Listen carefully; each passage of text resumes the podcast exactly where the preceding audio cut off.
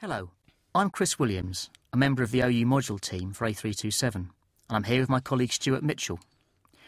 Today, we're talking about the League of Nations, with particular reference to the minorities question in interwar Europe, and what this can tell us about different kinds of peace and different kinds of peace settlements.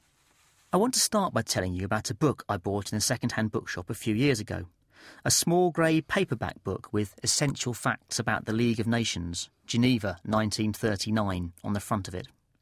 It's the League of Nations annual report for 1939, a classic primary source.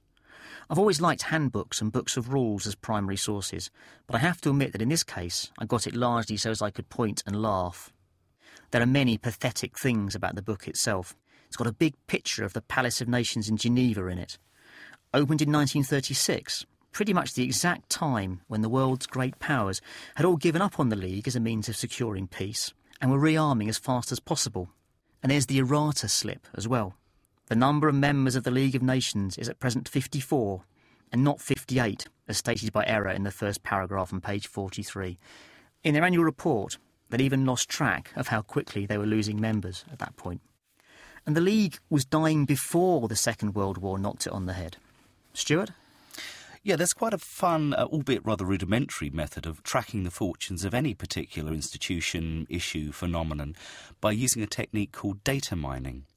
We can look via the Open University's library website at the Guardian's database and count the number of references to the League of Nations. So we get numbers like 1600 in 1919, 1455 in 1924, 1300, in 1934 and nearly the same number in 1938. But in 1939, with war on the horizon, the number of mentions plummets. It's only 639. By 1940, it's 238. The League can't keep the peace, which was a shame because that was its main raison d'etre.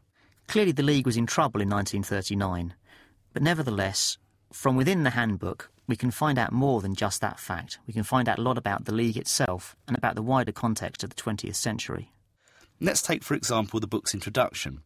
And there's a speech there by the Secretary General from the summer of 1939 that essentially looks ahead to the United Nations.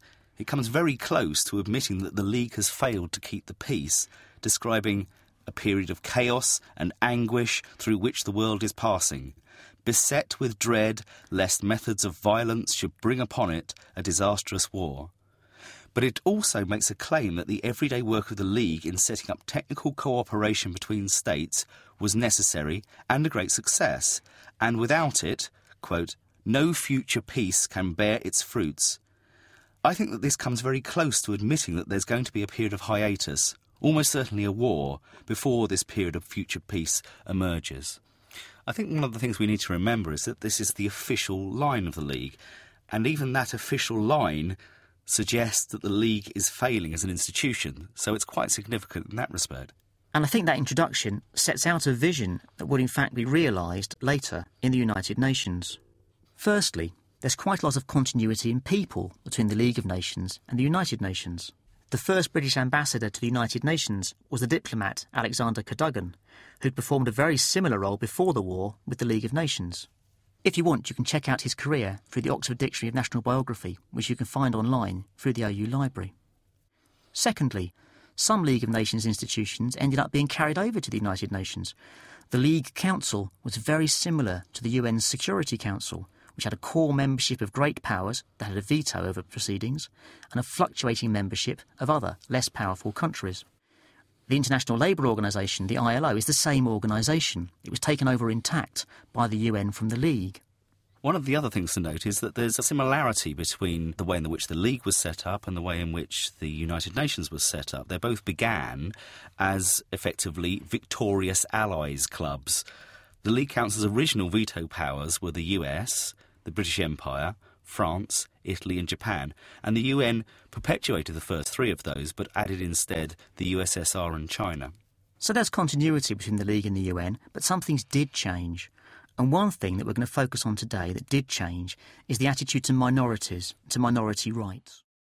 The Open University. For more information, go to www.open.edu forward slash iTunes U.